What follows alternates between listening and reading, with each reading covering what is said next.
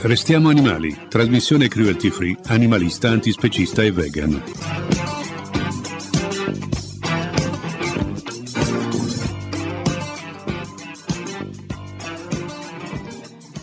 Ladies and gents, this is the moment you've waited for.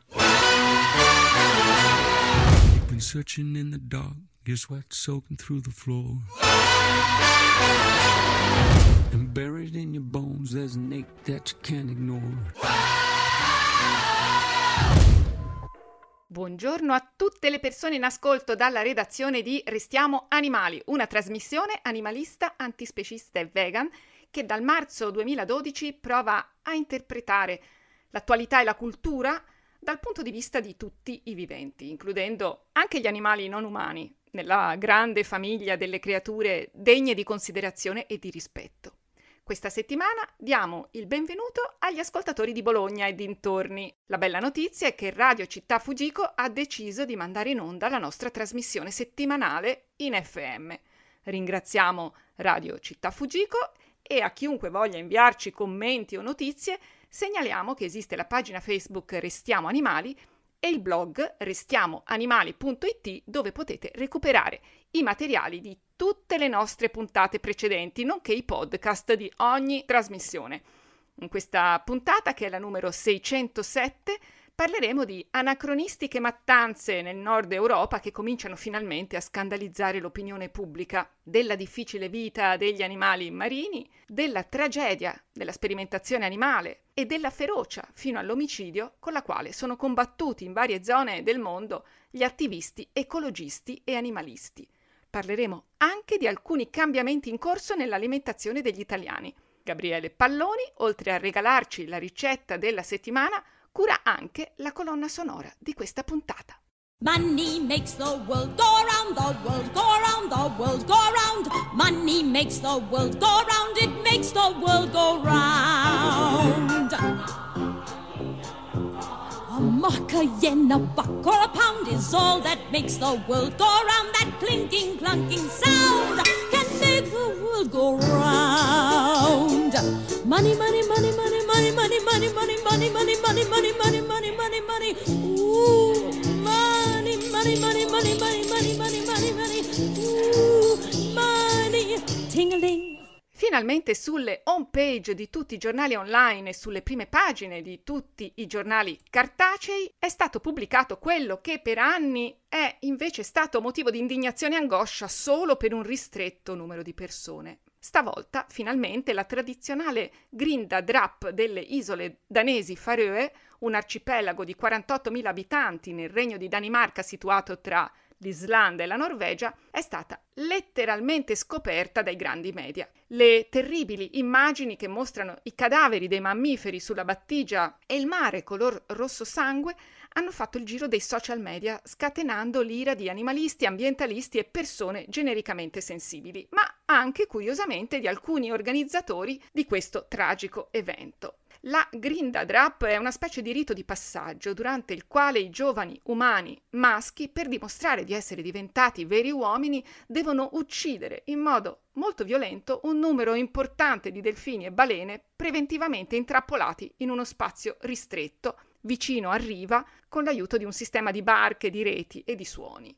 I mammiferi dunque non hanno vie di fuga, si agitano nell'acqua terrorizzati e vengono arpionati, trascinati agonizzanti e sanguinanti in spiaggia e poi finiti con i coltelli. La cosa più macabra è che centinaia di persone, anche i bambini, accorrono per assistere a questo spettacolo sconvolgente, con animali così intelligenti e sensibili che agonizzano per ore fino alla loro morte, assistendo in quelle condizioni all'agonia e alla morte dei loro simili simili dai quali loro sono legati perché, come sappiamo, i cetacei vivono in branchi familiari, rendendosi quindi perfettamente conto del proprio e dell'altrui calvario. Di tutto questo ne dà conto da anni e anni, ignorata però da tutti, l'organizzazione Sea Shepherd, fondata nel 1971 in Canada dal capitano Paul Watson, un personaggio leggendario, fondatore dell'associazione Greenpeace, dalla quale si separò per dissensi su obiettivi e metodi di lavoro. I video e le foto degli attivisti di Sea Shepherd non erano mai riusciti a sfondare nei media, come invece è accaduto quest'anno. Finalmente il mondo intero sa che nel 2021 esistono ancora riti di passaggio tribali e una cultura patriarcale barbara, secondo la quale il maschio, per dimostrare la sua virilità, deve uccidere dei viventi in modo molto sanguinario.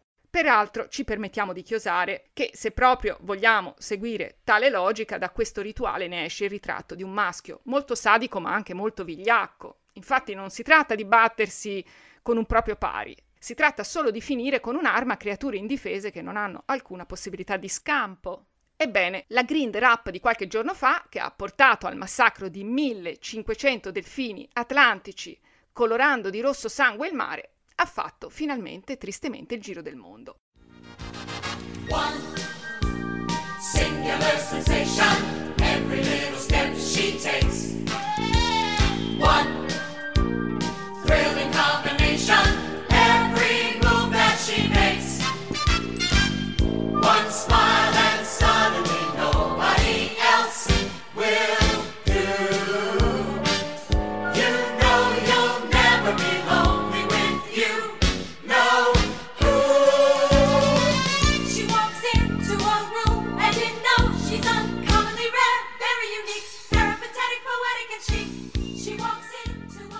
Ogni anno vengono ammazzati così circa 600 balene e 35-40 delfini. E la mattanza di domenica scorsa ha fatto scalpore per il semplice fatto che a riva non c'erano abbastanza persone per cui l'agonia degli animali è stata prolungata e nei filmati li si vede contorcersi a lungo prima che qualcuno uccidendoli metta fine al loro supplizio. La carne, generalmente, viene condivisa tra i partecipanti alla Grinda Drap e gli abitanti dei villaggi locali. Secondo alcune testimonianze riportate dai quotidiani danesi, non era possibile però che la gente del posto consumasse così tanta carne di delfino, quindi finirà che la maggior parte dei delfini verrà buttata nella spazzatura o in un buco nel terreno. E i media locali parlano di smarrimento e shock a causa del numero straordinariamente grande di delfini uccisi. Infatti i cittadini danesi non ripudiano questa orrenda tradizione e un sondaggio della TV pubblica rivela che mentre il 50% delle persone è contraria alla caccia dei delfini, l'80% è favorevole a quella delle balene. Durante la grind del luglio scorso un partecipante ha estratto un'arma e ha sparato a un drone che stava riprendendo l'accaduto. La grind è legale, come è legale la corrida in Spagna e anche molte altre pratiche sadiche, ma evidentemente qualcuno si rende conto che quello che sta facendo non è particolarmente edificante. Secondo la nostra prospettiva, le tradizioni non possono essere difese tout court. Possono invece devono evolversi in una prospettiva di progressiva civilizzazione e cambiamento della sensibilità collettiva. Il senso di rispetto, di empatia e di giustizia può e deve fermare questi inaccettabili massacri. Speriamo che i cittadini, ma anche i legislatori, si sveglino da questo fin troppo prolungato letargo della ragione e del cuore.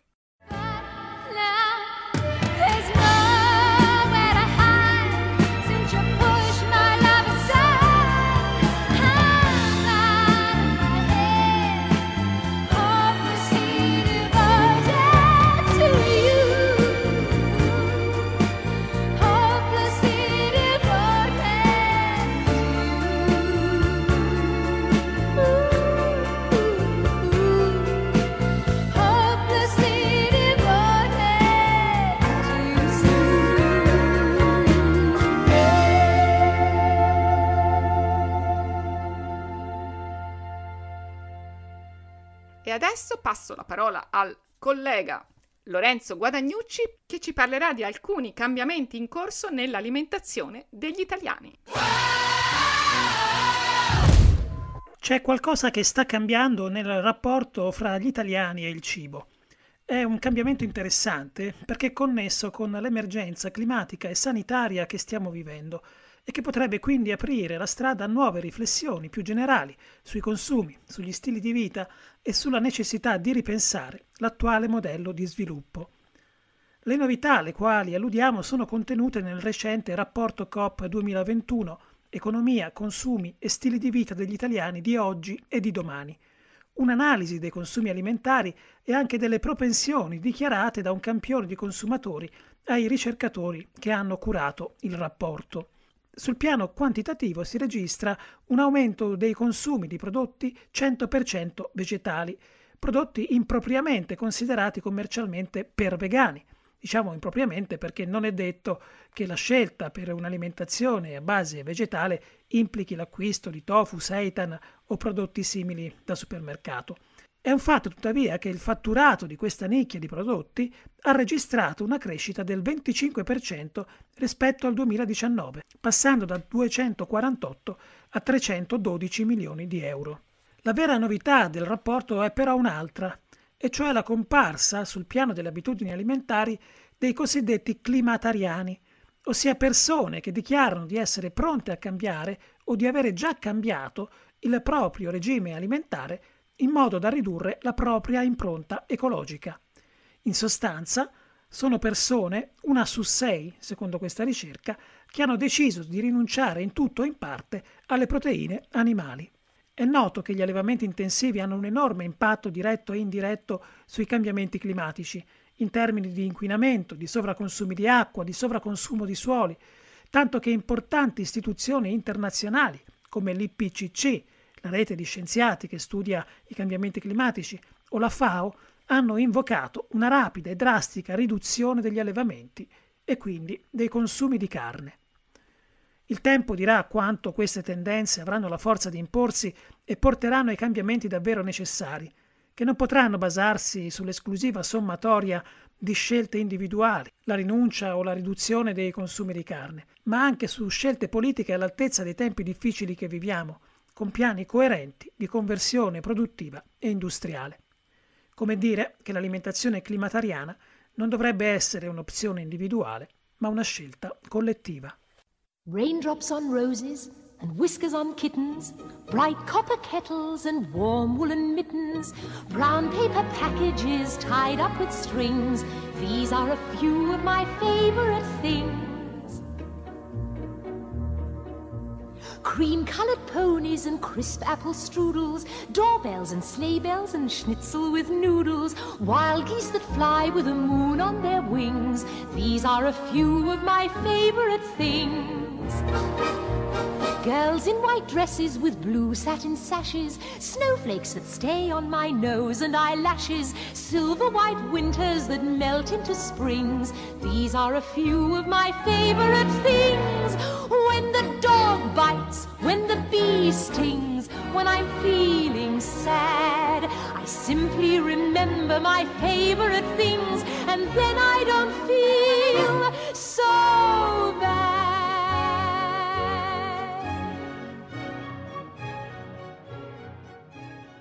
Passiamo a un altro tema storicamente fondativo della lotta animalista e antispecista e più volte alla ribalta delle cronache.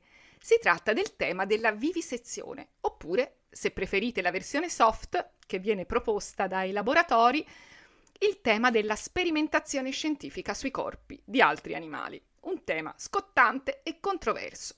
Ricorderete la famosa vicenda dell'allevamento dei cani Beagle, Green Hill, cani destinati alla vivisezione. L'allevamento di Green Hill venne fatto chiudere dopo una lunga battaglia animalista che costò anche gravi denunce penali, sia a carico dei gestori, sia a carico degli attivisti che prima occuparono il tetto dello stabilimento con degli striscioni e che poi fecero delle incursioni all'interno per liberare alcuni cani. Storica la foto, scattata il 28 aprile del 2012, del cucciolo di cane Beagle che veniva fatto passare dalle mani degli attivisti sopra il filo spinato, durante una vera e propria irruzione illegale, che però nessuno al mondo avrebbe potuto condannare dal punto di vista etico e morale. Ebbene, purtroppo a distanza di quasi dieci anni, 20 cuccioli di Beagle di quattro mesi sono arrivati a Verona dalla Francia alla casa farmaceutica Uptuit, ex Glaxo, di proprietà della Evotec tedesca.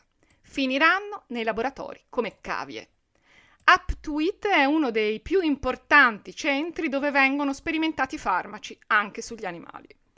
A denunciare la vicenda è stata per prima l'associazione 100% Animalisti che la sera dell'8 settembre ha organizzato un flash mob di protesta a Verona in via Fleming davanti ai cancelli della sede dell'Uptuit, Altre manifestazioni di protesta sono state organizzate sabato 18 settembre.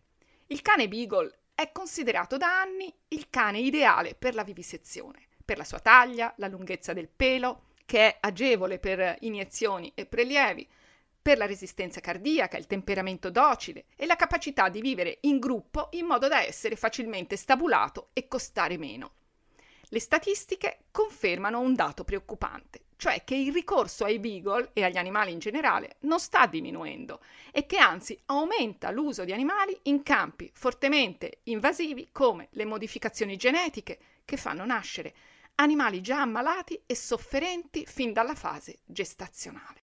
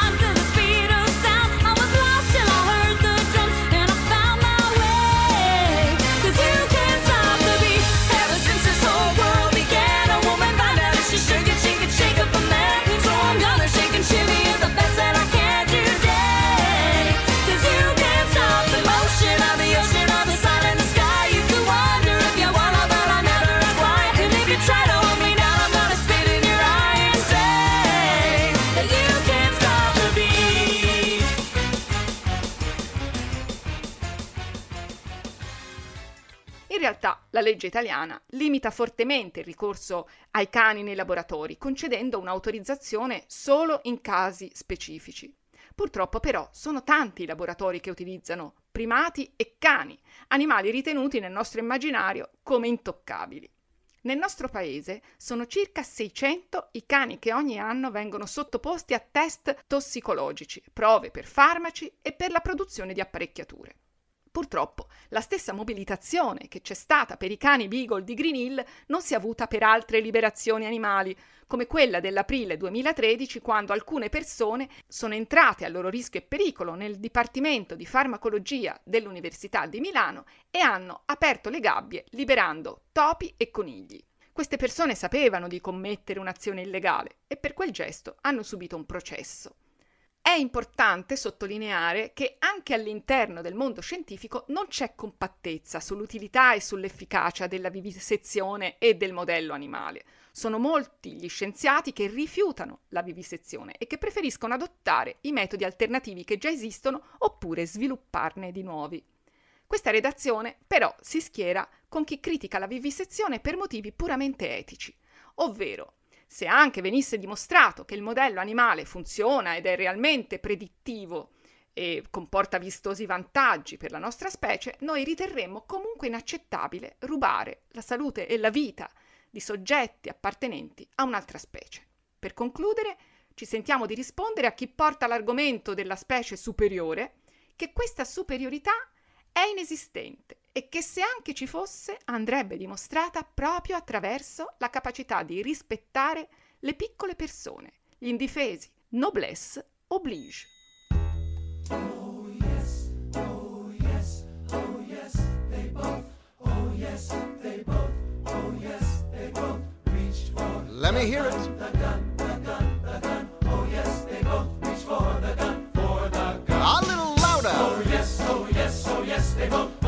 they. Oh yes, they won't. Oh yeah. The gun, the gun, the gun, the gun. Oh yes, they won't.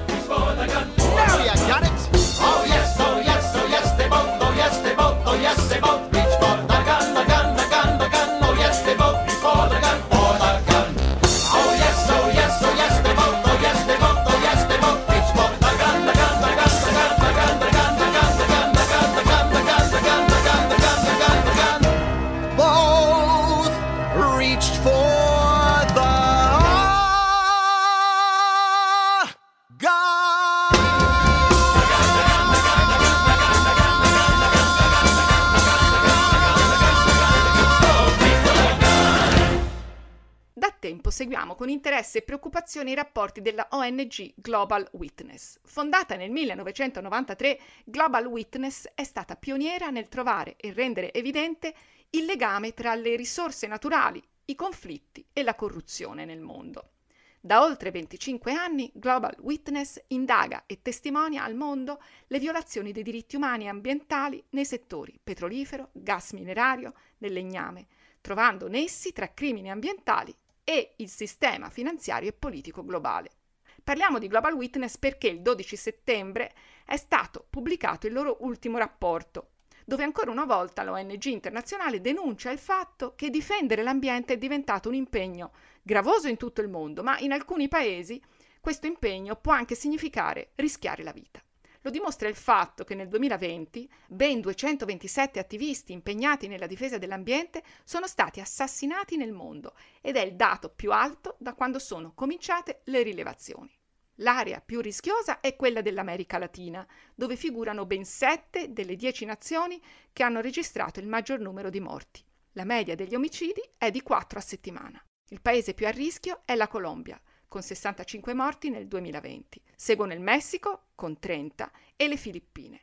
Il Brasile è al terzo posto in America Latina e al quarto nel mondo, con 20 attivisti e rappresentanti sociali uccisi solo nel corso del 2020 più del 70% dei casi si è verificato in Amazzonia e la metà di questi ha coinvolto le popolazioni native che tradizionalmente abitano queste regioni. Secondo Global Witness, la principale ragione all'origine di queste morti a livello globale è il disboscamento, come dimostrano le storie dei difensori dei diritti ambientali assassinati in Brasile. Li vogliamo menzionare Zeziko Rodriguez Wakahara, Ari Uru Eu Wow, e Quaxipuru Kaapor. Non li avrò sicuramente pronunciati nel modo corretto, ma è giusto ricordare i loro nomi. Secondo gli esperti, in Brasile si muore anche per tutelare il diritto alla terra e la riforma agraria. Noi, da parte nostra, non possiamo non sottolineare ancora una volta il fatto che il disboscamento selvaggio viene finanziato soprattutto da enormi interessi legati all'agrobusiness. Nell'immediato c'è il legname, ma subito dopo il legname il business consiste in coltivazioni di soia destinate a foraggiare gli allevamenti e aree direttamente destinate alla pastorizia. L'umanità, in sostanza, deve decidere se qualcuno potrà mangiare qualche hamburger in più o se tutti potremo avere ancora ossigeno per respirare.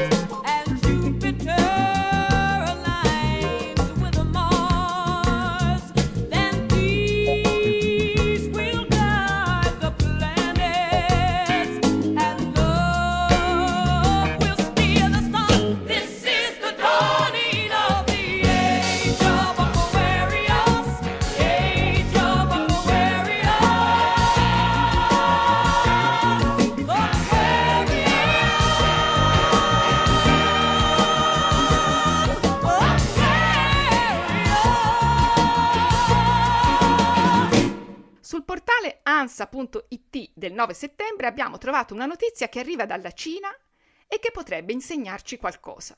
In Cina sono state organizzate delle vere e proprie mense per elefanti.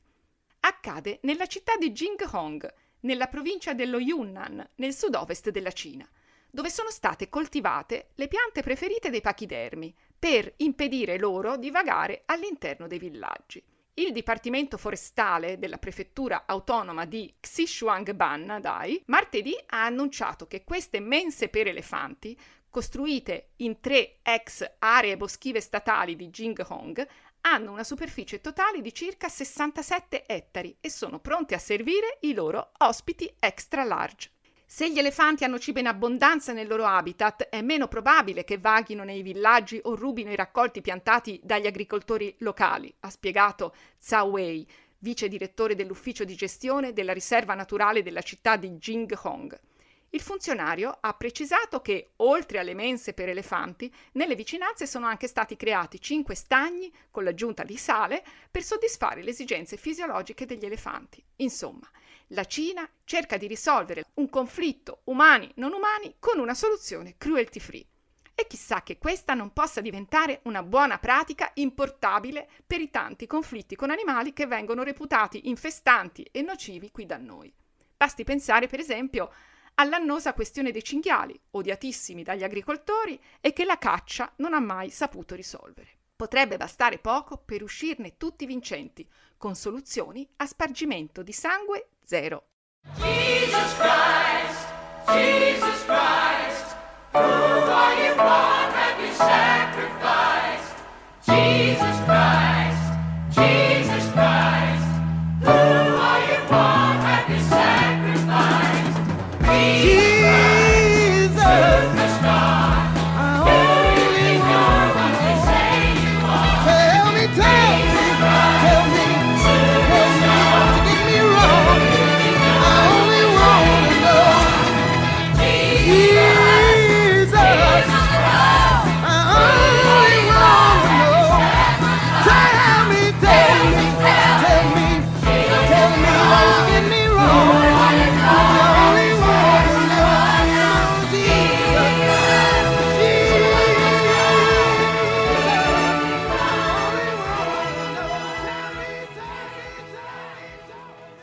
Gabriele Palloni, il nostro tosco vegan chef, nel suo spazio etico gastronomico Il Pasto Gentile, dedica a Radio Città Fujiko e al suo pubblico una ricetta cruelty free che omaggia la città di Bologna. Il pasto gentile, un frigorifero senza crudeltà.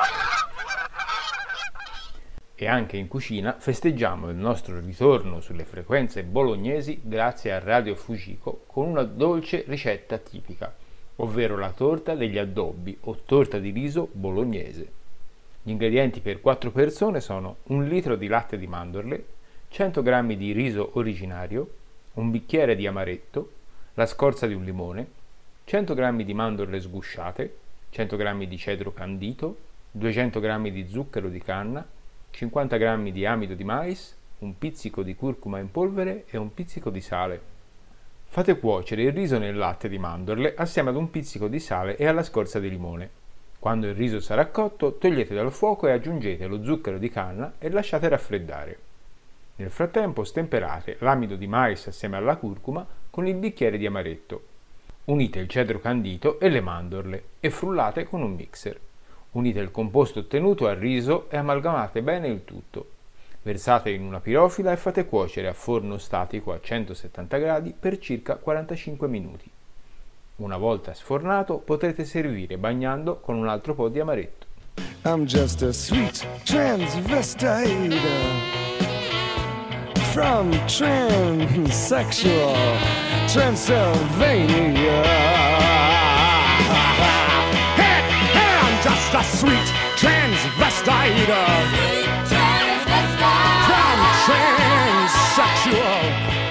Transylvania.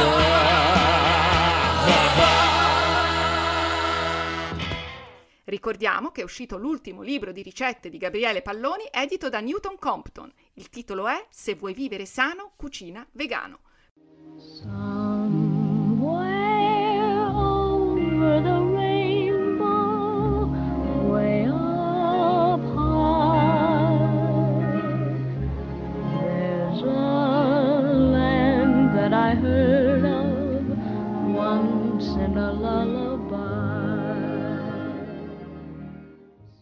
Per questa puntata è tutto. Vi saluta e vi dà appuntamento alla prossima settimana la nostra redazione al completo, composta da Valentina Reggioli, Lorenzo Guadagnucci, Gabriele Palloni, Gianni Ferrarotti, Giuseppe Coco, Anna Granata, Gianluca Masala, Francesco Panier e Camilla Lattanzi, la voce che vi ha tenuto compagnia durante questo viaggio.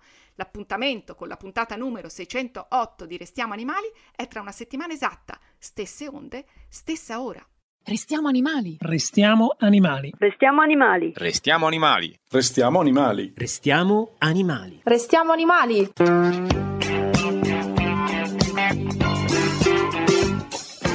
Restiamo animali, trasmissione cruelty free, animalista, antispecista e vegan.